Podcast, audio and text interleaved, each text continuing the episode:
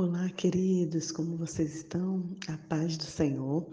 Eu espero que vocês estejam bem e eu estou muito feliz porque vocês chegaram até aqui. Então, eu gostaria de no versículo de hoje vocês postassem nas redes sociais e colocassem conseguir, conseguir chegar no Salmo 102.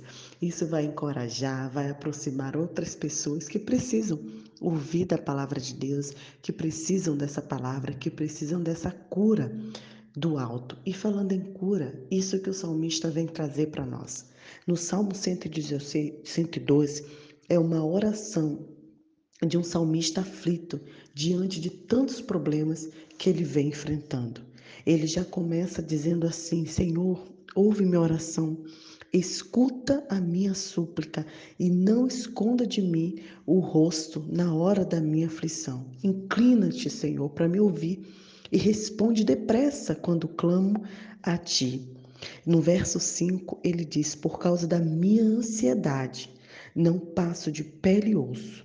Sou como coruja no deserto, como pequena coruja num lugar desolado. Eu não consigo dormir. E todos os dias os meus inimigos me insultam.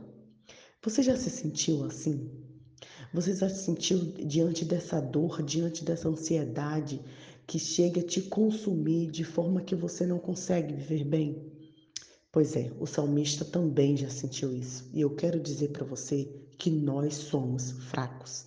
Apesar de parecer óbvio, é importante que se diga isso. Muitas vezes nós cristãos vendemos a ideia de que somos poderosos, né? Que com Deus tudo podemos e que não podemos demonstrar dor, não podemos chorar, porque o Senhor é nosso auxílio e nossa fortaleza.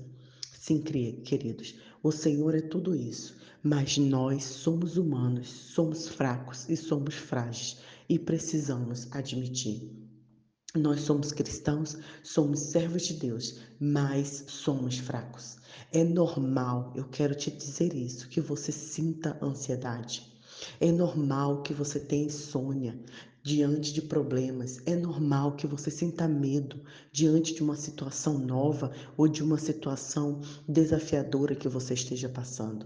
É normal que você tenha dor.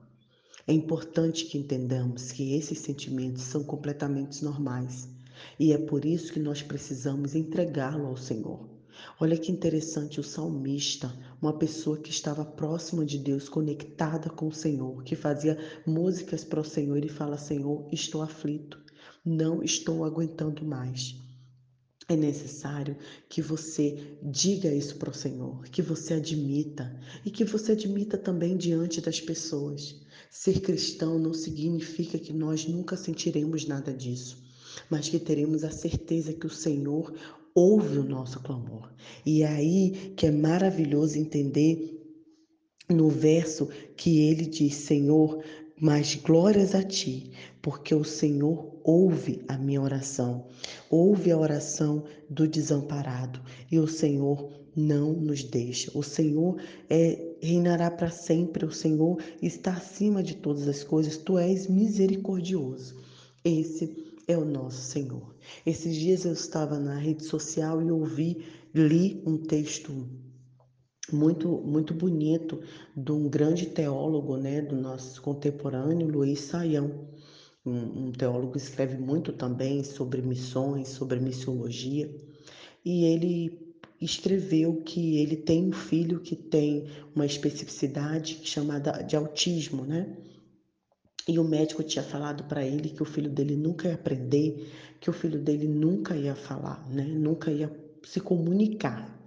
E nesse dia que ele recebeu o diagnóstico do filho dele, ele foi para a igreja, ele, ele tinha que pregar em uma igreja que ele, que, que ele foi convidado, um congresso enorme, onde tinha milhares de pessoas para ouvir.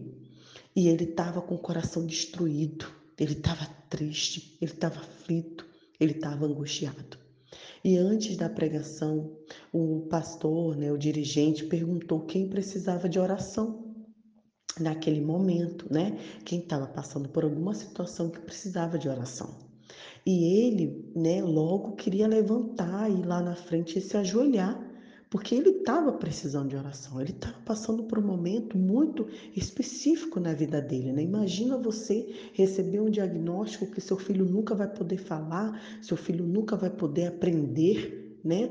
nunca vai poder se relacionar com outras pessoas. Ele estava desolado, sem saber o que fazer. Mas na hora em que ele quis levantar, né, veio um, ímpeto dentro dele, um orgulho, dizer: Não, você não pode fazer isso. Você é o preletor da noite. Como é que você vai levantar lá e pedir oração? Pela sua vida, né?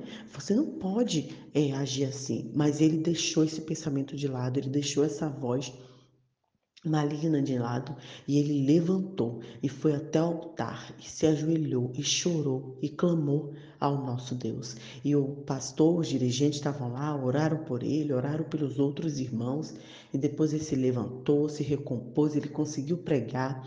E hoje, para a glória de Deus, o filho dele se fala, o filho dele aprendeu outros idiomas, o filho dele é super inteligente, consegue se relacionar com outras pessoas.